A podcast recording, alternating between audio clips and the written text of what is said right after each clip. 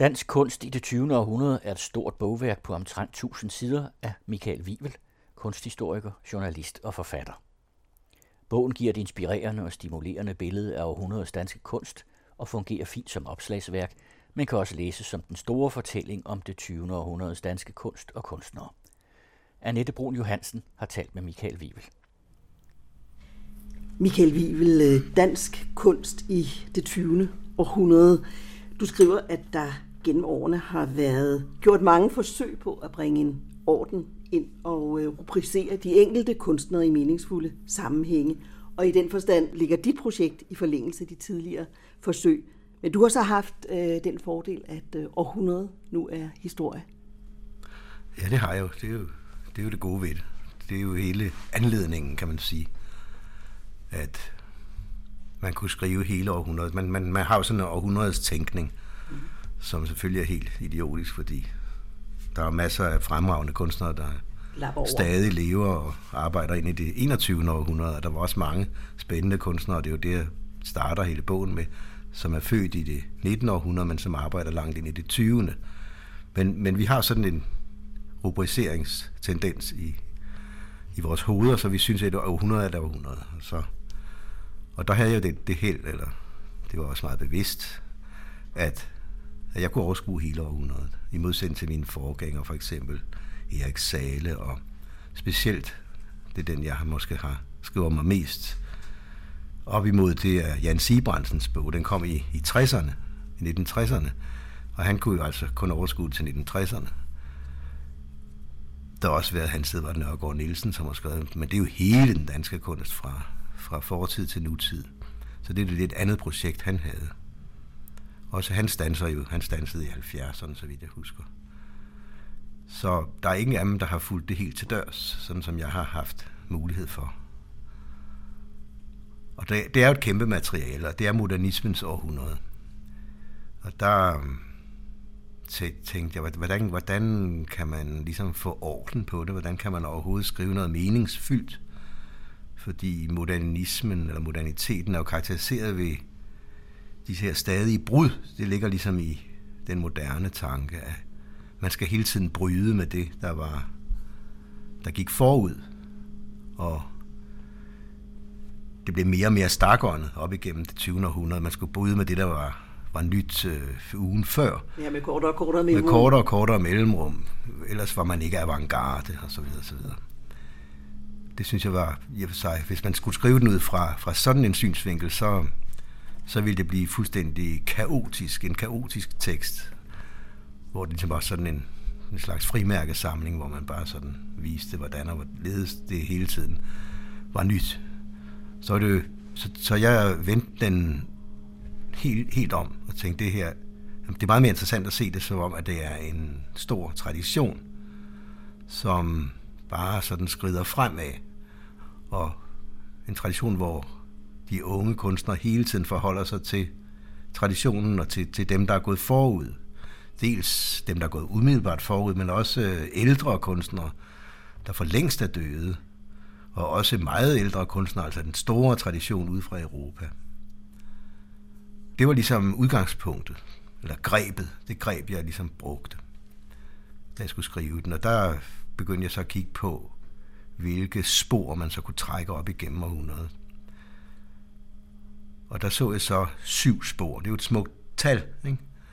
Så der kunne ja. være syv forskellige spor, og de udgik fra syv sådan ensindige størrelser, som selvfølgelig var påvirket af deres egen tid, men som hele tiden forholdt sig originalt og enartet til materien. Og den første, den ældste, det er Theodor Philipsen, som står for det impressionistiske lys, det impressionistiske spor. Altså det, det er ham, der introducerer impressionismen i Danmark. Han kendte Paul Gauguin personligt, og ud fra hvad han hørte og så hos, hos Gauguin, der, der skabte han en helt ny form for maleri. Og det spor kan følges fuldstændig ubrudt helt op til, til nu. For eksempel er der, og det er en maler, der hedder Groth Jensen, som jeg slet ikke var opmærksom på, som blev 90 her for nylig. Han maler nogle vidunderlige billeder. Han har en udstilling lige nu nogle vidunderlige billeder helt i Philipsens ånd. Og man kan sige, det er fuldt totalt øh, vanvittigt at, at forestille sig i, i, i denne her tid, hvor, hvor vi taler om de unge. I meget høj grad en 90-årig maler tilføjer traditionen noget nyt og originalt. Så der har været de spor hele Der er- tiden. der Der, har både været hele- de hastige Ja. forandringer, og så ja. samtidig noget fortløbende. Ja, det har der. Det er Philipsen, så er det L.A. Ring, som mm. står sådan for det positivistiske, men også for det konstruktivistiske i, i, i nyere dansk malerkunst. Også for den, den mere sociale realisme. Så er der Hammershøj, som står for sådan et metafysisk, en metafysisk tilgang, hvor han ligesom spejler eller filtrerer omverdenen og alt, hvad han ser gennem sit sind og, og forvandler det til noget helt, helt andet i sit maleri. Meget, meget original maler. Det er sådan de tre naturalister, kan man sige, sådan mere eller mindre. Så er der symbolisterne. Mm. De regulære symbolister, det er Willumsen, som jo levede helt frem til 1950. Eller 53, tror jeg, han døde. Så, så det, han, han spiller en stor rolle i bogen. Og som har sit eget, helt eget helt, museum. Helt eget museum. Han popper hele tiden, og i virkeligheden kan jeg ikke holde ham ud. Altså han er jo simpelthen ulideligt selvoptaget. Han har en selvovervurdering, som er helt megaloman. Men, det- men på en eller anden mærkelig måde, så er han en af dem, der er flest billeder af i bogen, fordi hele tiden, han er hele tiden relevant i forskellige sammenhænge. Så er der to andre, som er, er samtidig med, med Willumsen. Det er Joachim Skovgaard, mm. som er en kristen maler og dekoreret Viborg Domkirke. Også ham kan der trækkes et spor hele vejen op gennem århundreder. For eksempel Herup, Henrik Herups indsats og Bjørn Nørgaards indsats er utænkelig uden Skovgård, hvilket er meget morsomt. Pludselig falder, falder Skovgård på plads sammen med Bjørn Nørgaard i hver sin ende af århundredet. Der tænker altså på Viborg Domkirke og så Bjørn Nørgaards meget interessante og mundre gobelænger inde på Christiansborg Slot. Og endelig er der så den sidste og den yngste af malerne, det er Larsen Stevns. Niels Som Larsen har det Stevns. religiøse. Han, han er, har det religiøse i sig, men han har også meget mere i sig. Han, mm. han er meget mere, han er jo en elev eller assistent hos Joachim Skovgaard. Men han bryder med ham og har sådan en, en passioneret tilgang. Og rent faktisk har han malet alle sine billeder i det 20. århundrede. Han, han kom meget sent i gang. Så han begynder først at male i om 1902-3 stykker i en alder af 40 år. Og så har han en meget mærkelig og smuk udvikling. Han bliver yngre og yngre som maler, jo ældre han bliver som menneske, og til sidst maler han som en, en ung, inspireret kunstner, selvom han sidder i en rullestol. Og hans lys bliver mere og mere intenst. Og der er det jo sjovt, at de unge modernister forholdt sig til ham som sådan en... Han, de, altså Giersing sagde lige frem, at han var broen fra det 19. til det 20. århundrede. Han var en af deres. Han var en kammerat, selvom han kunne være deres far. Så det er de her syv skikkelser, som sådan tårner sig op nede i begyndelsen af århundredet. Og ud fra det kunne jeg så trække, trække syv vidt forskellige spor. Nu kalder du dem syv uforsonlige øh, størrelser. Ja, det, det er rigtigt. Jeg kalder dem uforsonlige. De var uforsonlige over for altså tidsånden, kan man sige. Det var, de, de lod sig ikke øhm, rive med af, af, mode eller tidsånd, men, men insisterede på deres eget. Og var altså dybt interesseret i at, at komme ind i materien og, og, og skabe en, en form for omverdens fortolkning i deres billeder, som, som ikke var set før og som altså var personlig. Så på den måde, de var helt uforsonlige over for sådan det, der var, var rådende på bjerget i, i, i deres samtid. De gik deres egen vej. Og det er det, der også har interesseret mig mest i, i bogen, det er at følge de kunstnere, som har samme sådan enartede, ensindige, personlige indstilling til, til maleriet, eller skulpturen, eller grafikken. Frem for at beskrive sådan mere moderigtige forløb. For det er der jo hele tiden. Altså når der, der kubismen ligesom manifesterer sig i Paris med Braque og Picassos intense og meget interessante samarbejde, som jeg faktisk betragter som sådan et forskningsprojekt, det de to havde sammen. da, da, da deres billeder begynder at blive vist i Paris, så skaber det straks. Altså, man, man kalder det inspiration, men, men det, det er mere det er næsten en, en smitte. Pludselig kan, kan man ikke forestille sig, at man kan male anderledes end kubistisk. Og det, det er der en hel masse malere i Paris, der begynder at male. Og i Paris var på det tidspunkt, der i begyndelsen af det 20. århundrede, der var det jo simpelthen stedet, hvor det foregik. Så der var også mange udlændinge. Så det breder sig som ringe i vandet, og pludselig så maler alle malere i avantgarden kubistisk i alle europæiske lande. Også i Danmark. Det bliver også importeret i Danmark. Der er det specielt ham, der hedder Jais Nielsen og, og Olaf Rude, der mm. står for, for, den, for den linje. Men det gælder sådan set alle de yngre malere der i begyndelsen af 100, de maler kubistisk, uden egentlig at have forstået den alvor, der var i Picasso og Brax arbejde. De forholder sig overfladisk til det, og, og det selvfølgelig skal, selvfølgelig skal det beskrives i bogen, men det er måske ikke så interessant, som når en maler som sådan, sådan relativt upåagtet maler i, i mange år, ham der hedder Jens Adolf Jerichov, mm. når han forholder sig til kubismen eller til det moderne, så er det så ekstremt personligt. Så han er også en af dine... Han er en af mine helte, eller man skal kalde det, i bogen. Og det er meget interessant, at da han kommer til Paris i 1916, der møder han Picasso. Og Picasso er hjemme og ser hans billeder, og han bliver simpelthen så optaget af det, så han siger til Jericho, at vi to er nødt til at male sammen. Sådan var Picasso. Han ville så gerne Ligesom når der er noget, han, han ikke selv kunne eller forstod helt, så ville han ligesom have det. Så han ville have Jericho, og så det kunne så bringe ham videre. Det blev så ikke til noget. Jericho var sådan meget highly strong, altså højt op og langt nede, så han, han begik faktisk selvmord, umiddelbart efter han havde ligesom fået det tilbud fra Picasso. I virkeligheden er hans værk, bliver hans værk foldet ud over fire år. Bare fire år, men det er et helt et, et helt værk. Og han syntes selv, det var fuldbragt, og så begik han selvmord.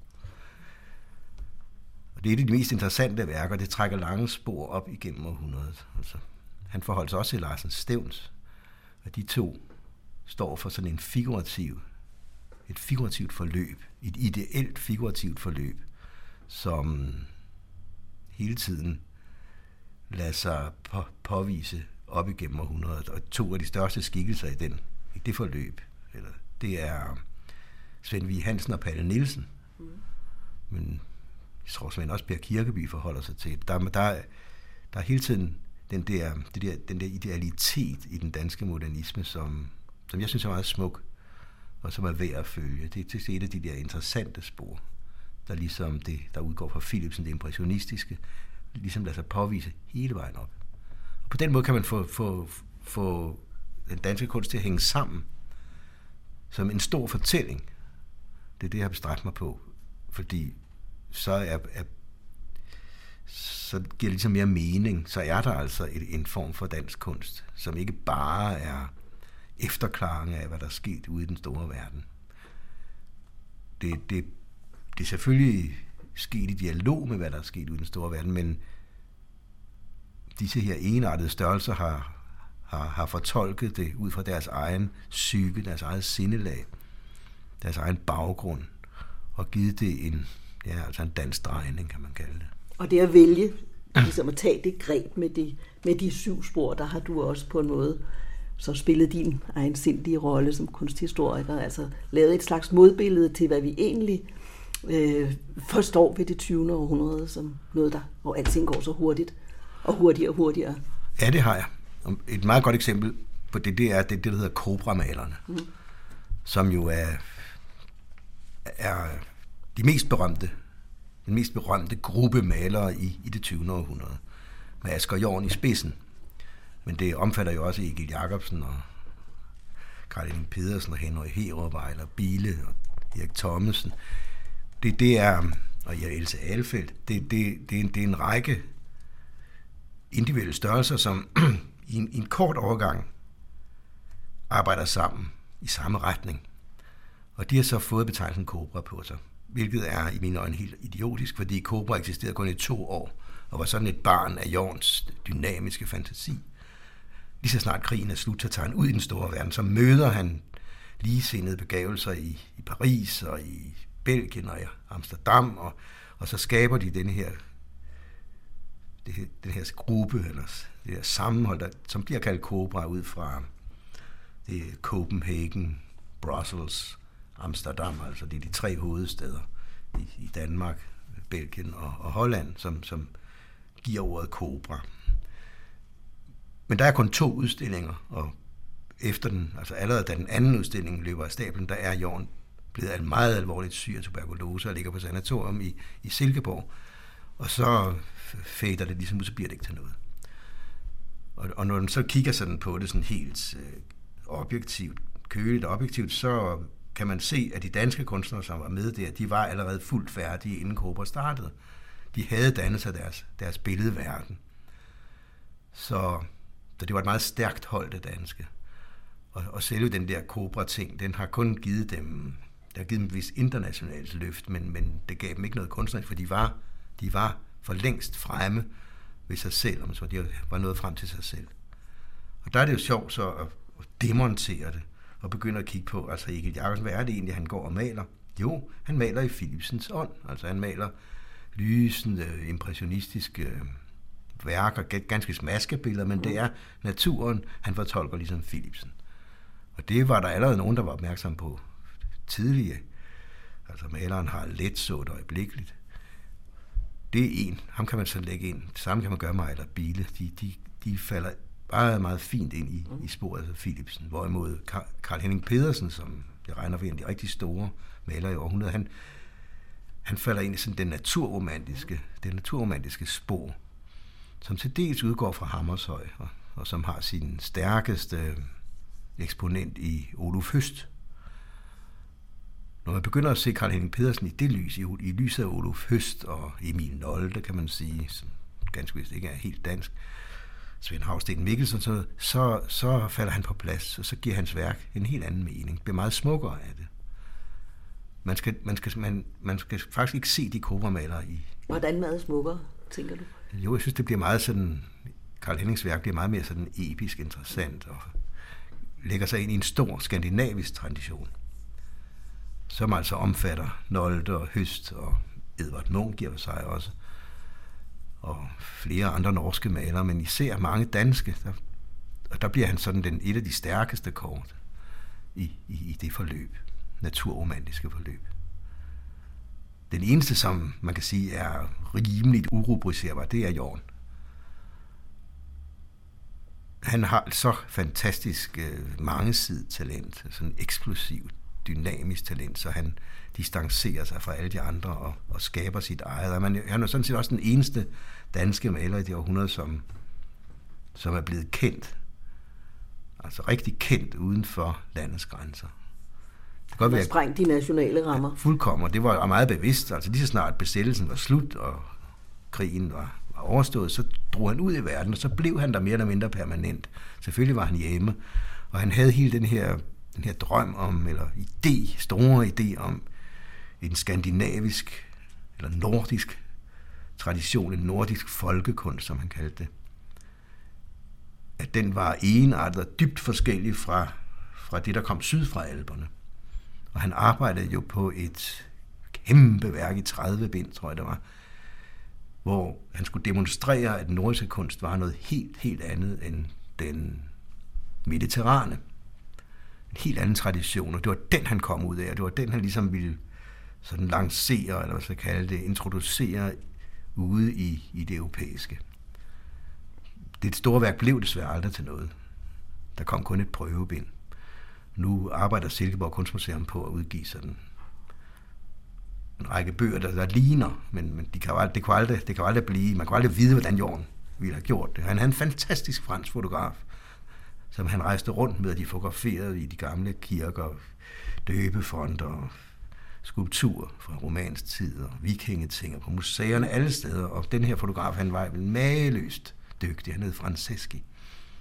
Han kunne animere disse her gamle ting, sådan så de pludselig lignede altså kobra-billeder eller jornbilleder, Karl Helling-billeder.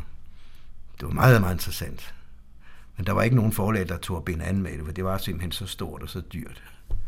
Og selvom P.V. Glob, som var Jorns ven, var sådan hovedredaktør, så, så, så kunne det altså ikke lade sig gøre. Og, og det blev så skrinlagt. Jorn havde for travlt. Og så døde han jo også fra det. I, i og sig i utid, han døde jo, han blev ikke så gammel. Men han er den, sådan den, den, den eneste skikkelse, som er kommet ud over den danske rampe, kan man sige, og ud og spiller en aktiv rolle i europæisk kunst. Din fremstilling af det 20. århundredes danske kunst slutter så med, stort set slutter så med kunstnere, der er født i 40'erne og 50'erne. Øh, og du inddrager, ja, du inddrager kun sporadisk yngre kunstnere. Øh, ja. Hvad er din pointe her? Pointen er, at jeg mener ikke, at man som kritiker kan bedømme den meget unge kunst retfærdigt, for det første. Man kan meget bedre bedømme den kunst, man har fulgt. Altså den kunst, der er skabt af ens jævnaldrende og nogenlunde jævnaldrende. Eller ældre. Eller ældre selvfølgelig. Den, man har fulgt. Altså jeg har fulgt, den, fulgt det her det store forløb lige siden jeg var barn, faktisk, fordi altså, jeg kommer ud af en familie, hvor der var malere, ikke? Og så, så maleri og billedkunst har været spillet en rolle, fra jeg var helt lille. Ikke? Så, det, så jeg har faktisk fulgt det i hvert fald 50 år. Ikke? Det forløb kan, kan jeg meget bedre lægge frem. Både meget personligt selvfølgelig fortolket, men, men også til en vis grad, eller i høj grad objektivt. Bedømme det objektivt og sætte det ind i rette sammenhæng. Når, når, når det kommer til, til de unge malere, billedhugger, installationskunstnere og fotografer, så, som der er så meget begejstring for lige nu, så bliver det sværere. Det er en ting. Men en anden ting er... Er der også en overdreven fokusering? Der, jeg synes, på? der er en helt overdreven fokusering på dem. En, en så overdreven fokusering, så man glemmer hele det forløb, jeg har ligger frem i bogen. Altså, hvis jeg overvejede sådan at kalde den glemmebogen, ikke? fordi det var alt det, folk har glemt ikke? For, i deres fokusering på, på de helt unge. Og der er man så tilbøjelig, hvis jeg nu havde inddraget en lang række af de her unge tal, er Katrine Erdebjerg, de, hedder, de udmærket, altså, men det, kan godt være, at om, om bare 10 år, så ville det virke helt vinterskævt, det jeg havde valgt ud. Der, der findes jo andre oversigtsværker fra ældre dato, hvor man sådan til sidst i, i de her bøger, pludselig så, så er der nogle kunstnere, man, man ikke engang kender i dag, som bliver fremholdt som det er de nye og moderne kunstnere. Og det synes jeg ikke var rimeligt. Altså når der, bogen her fordyber sig meget sådan grundigt i og sig i, i en række af de store skikkelser i begyndelsen af århundredet, hvor brækkerne ligesom er faldet på plads. Også rimelig kraftigt i, i, i en række malere fra min egen generation, altså Kirkeby og Trampedakker og Noldi og flere andre så ville det være mærkeligt sådan ude af balance, hvis man pludselig i den sammenhæng, hvor, hvor en række kunstnere har ydet deres, at man tog sådan nogle helt unge, som, som slet ikke er, er færdige, eller slet ikke er, har fundet sig selv endnu, og, og, og gav dem en, en meget bred øh, fremstilling. Det, det, det vi vi få bogen til at tippe over i sådan en lidt populistisk retning, som jeg ikke havde lyst til at have med at gøre. Men forsøger du også med, med dit værk at, øh, hvad skal man sige, træde op imod det hukommelsestab, som øh, på en måde breder sig i kunstinstitutionen? Historieløsheden, er det også her, du har et... Øh, ja, det har været en, en, en motor i en det motor, også. Ja. ja, fordi det har jeg også konstateret. Der, der er kunstnere, som er to, totalt ukendte. Som, altså store kunstnere. Som du også har. Som jeg så har med i bogen. For eksempel? For eksempel altså en tegner, så han hedder Kongstad Petersen, eller grafikeren Paul Christensen. Selvfølgelig er der nogen, der kender dem, men det, det går langt videre. Det er som en... De færreste, der kender Erik Hoppe, som var en stor maler, eller Paul Schrøder. Altså, der, der, jeg har en række kunstnere, især derfra dem, der var samtidig med Cobra. Cobra har taget alt lyset. De, de kunstnere har taget alt lyset. Så er der en hel masse sådan mere eller mindre sidefigurer. Sidefigurer, altså folk, der forholder sig mere naturalistisk, kan man sige, til deres til, til, til virkeligheden. De er glædet i baggrunden og ud i glemslen. Altså for eksempel har jeg selv glemt Groth Jensen. Ikke? Altså, og, Og, dem vil jeg gerne slå et slag for, at ligesom sige, de har været der, og, og de, de var meget betydningsfulde i, i deres egen tid, og det er fremragende kunstnere. Der er ingen som helst grund til, at, at vi kun skal tale om Asger Jorn og Karl Henning Pedersen og Henry Herup, når vi har kunstnere, der på mange måder er nok så interessante. Og, og der er også i det kapitel, hvor jeg skriver om, om øh, den abstrakte ekspressionisme, altså Jorn og kompagni, der, der skriver jeg først om dem, og så begynder jeg at skrive om andre fabulanter. Jeg kalder dem fabulanter. De fabulerer over virkeligheden og laver sådan billeder med eventyrvæsener og maskebilleder og den slags. Så går jeg videre med andre fabulanter. Altså for eksempel med den billedhugger, der hedder Henrik Starke, som jeg mener er temmelig ukendt, men er en fantastisk kunstner. Han har lavet skulptur af alverdens forskellige ting. Blandt andet har han lavet en helt vidunderlig skulptur af en ravn, lavet af flinteflækker.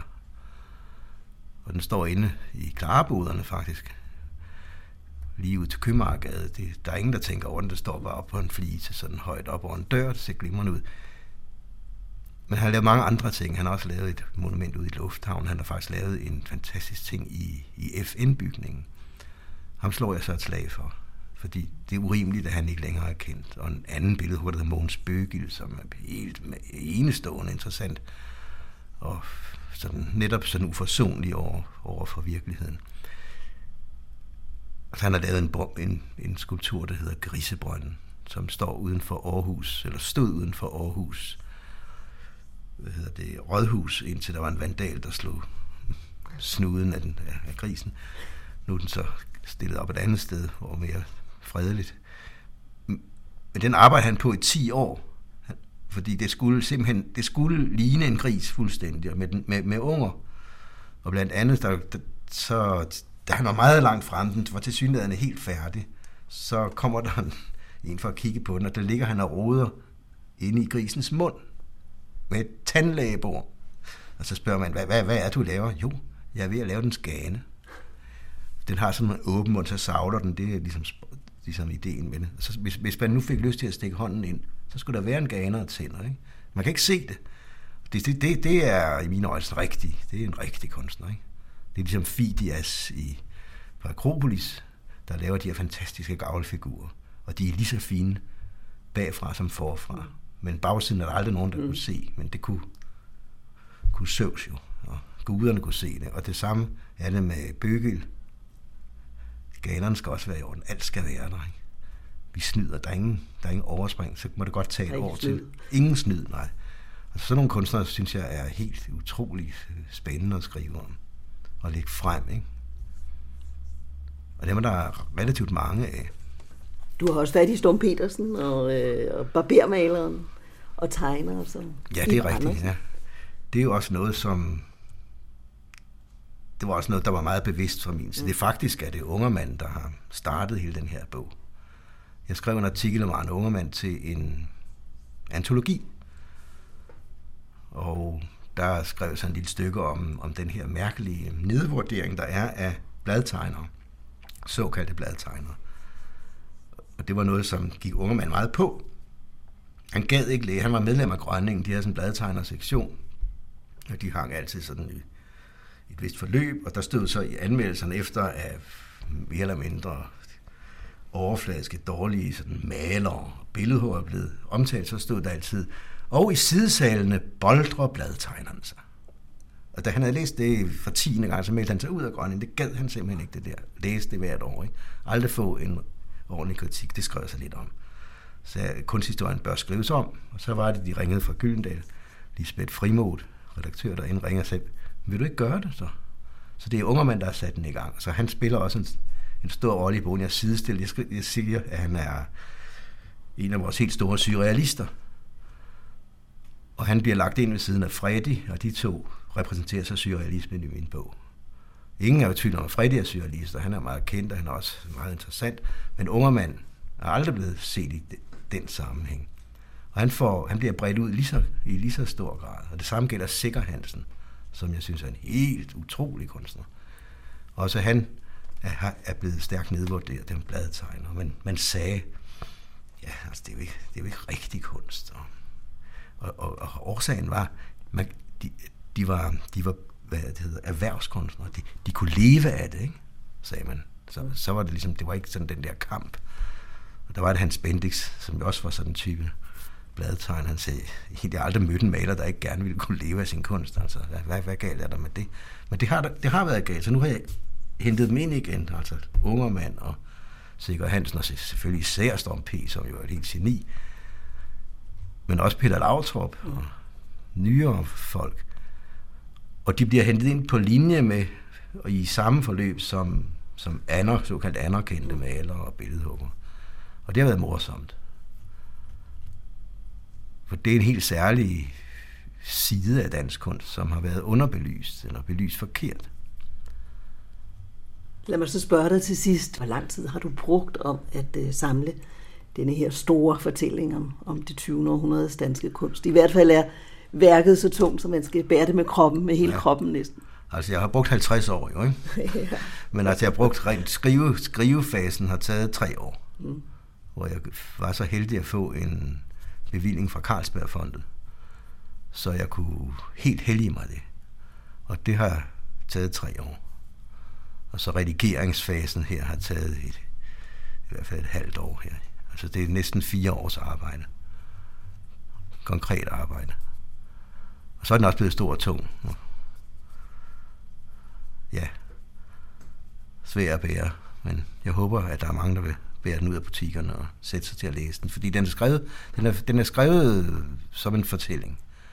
Og i og for sig, der, der er nogen, der siger, det er et opslagsværk. Det, det er det selvfølgelig også, men det er ikke i og for sig et opslagsværk. Man skal faktisk læse den fra den ene ende til den anden. Det får man mest ud af, for sådan er den skrevet. Så det er et stort, en stor fortælling, et stort forløb, der udvikler sig. Og, og der var det jo virkelig interessant. Jeg har hele tiden forestillet mig, at den skulle slutte med, med hvad hedder det, Olafur Eliasson, som jeg synes er en af de unge kunstnere, der har, der har markeret sig med et værk. Og, og, og, han, og han er også meget berømt jo i den store verden af samme grund ham vil jeg gerne slutte med. Og, så, og der begyndte det sådan at gå mere og mere op til sidst, det, men, hvor jeg nærmede mig Olafur Eliasson. Og så nærmede jeg ham, ham via en totalt ukendt kunstner. Der er stort set ingen, jeg har talt med, som har kendt ham. Det er en, der hedder Mogens Jørgensen, som arbejdede hele sit liv for den danske kirke, og har lavet kirkeudsmykninger, glasmalerier og altertavler og bispekåber og hvad ved jeg. Men især glasmalerier, der er han fuldstændig enestående. Og der kunne jeg pludselig se, at det her ville, blive, ville gå helt op, hvis jeg parrede Olafur Eliasson med Mogens Jørgensen. For Mogens Jørgensen har lavet noget af det samme som Olafur Eliasson, sådan totale installationer. Han har lavet en kirke i, i Stockholm, helt af glas. Når man går ind i den, er man omsluttet af, glasmalerier på alle sider. Et stort, totalt glasmaleri, som man er inde i. Og man kunne godt forestille sig, at man fjernede alt inventaret, specielt ovlet og alt muligt, de har fået sat derind, så ville det være en ren Olaf Eliasson, altså når han var bedst. Ikke? Så på den måde kunne, man, kunne jeg afslutte bogen, kunne jeg skrive om Mogens Jørgensen, så pludselig så endte den over i Olaf Eliasson, og så sluttede den. Det var meget, det var et helt magisk øjeblik, da jeg så skrev de sidste linjer der med, med Eliassons sol i på Tate Gallery, som går op eller går ned, det ved vi ikke. Det er jo det, der er så magisk ved den. Så, så det var simpelthen punktum, så, så var der ikke mere at skrive. Annette Brun Johansen talte med Michael Wivel om hans store værk Dansk kunst i det 20. århundrede.